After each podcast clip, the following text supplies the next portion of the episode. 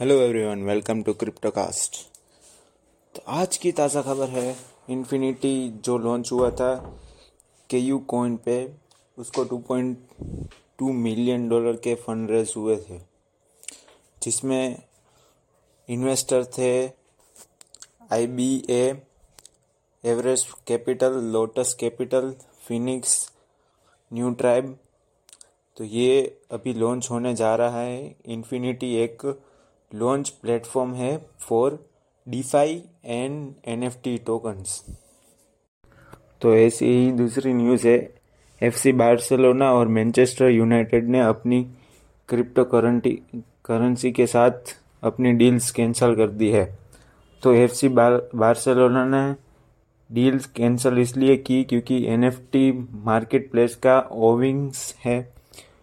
जिसमें उनके एम्प्लॉय की अरेस्ट हुई थी मोजे होगे, जो कि एक इसराइल एंटरप्रनर है।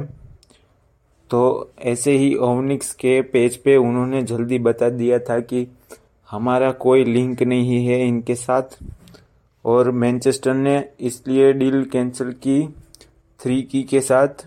क्योंकि क्लब ने क्लब का religious partner decentralize financial trading and adversary के साथ कंफर्टेबल नहीं था। जैसा कि आप सबको पता ही होगा, पिछले कुछ दिनों से बीटीसी की प्राइस गिर रही है तो ऐसे में भी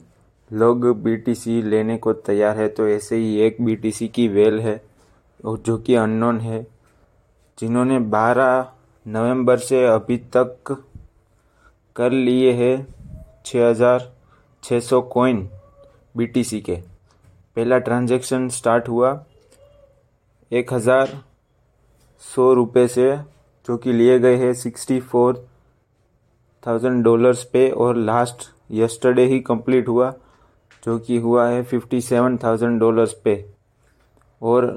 पिछले दो वीक में ये सारे कॉइन लिए गए हैं, जिनका मिलाकर अमाउंट होता है three seventy five million dollars तो ऐसे ही आपको पता होगा, मीम कॉइन डोजी और सिबा इनू तो चौथा मीन कॉइन आ रहा है, मार्क्स इनू, जो कि बिनांस के स्मार्ट चेन के ऊपर बेस्ड है डिसेंट्रलाइज टोकन जो कि ऑटोमेटिकली लिक्विड पूल ग्रोथ पे लॉन्च हुआ है नवंबर 2020 में। तो इसके पिछले घंट पिछले 24 घंटे में इनका वॉल्यूम बढ़ चुका है trading volume sixteen lakh forty seven thousand और इनकी price zero point zero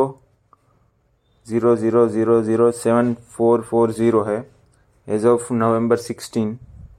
और पिछले चौबीस घंटों में ये बढ़ चुका है ट्वेंटी नाइन परसेंट तो ऐसे ही E I P fifteen five nine